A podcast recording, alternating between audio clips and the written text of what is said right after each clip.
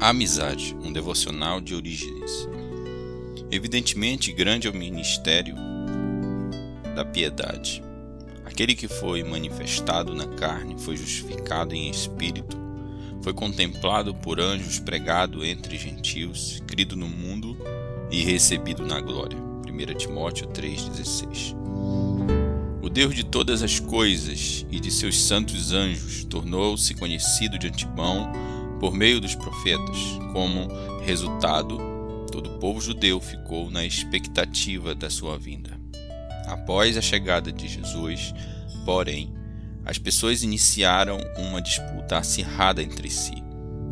Um grande número reconheceu Cristo e creu que ele era o objeto da profecia, enquanto outros não creram nele.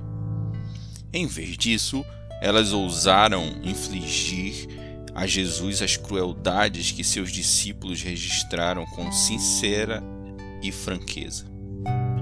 Porém, Jesus e seus discípulos desejavam que seus seguidores não crescem meramente em sua divindade e nos seus milagres, como se ele não tivesse também tomado a natureza humana e assumido a carne humana que milita contra o espírito, mas que também vissem que ele desceu à natureza humana e em meio às misérias humanas.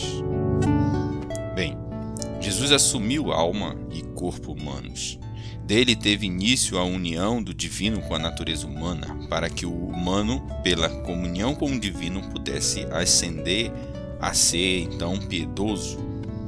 Todos os que vivem em conformidade com o ensinamento de Jesus se elevam à amizade com Deus e à comunhão com Ele.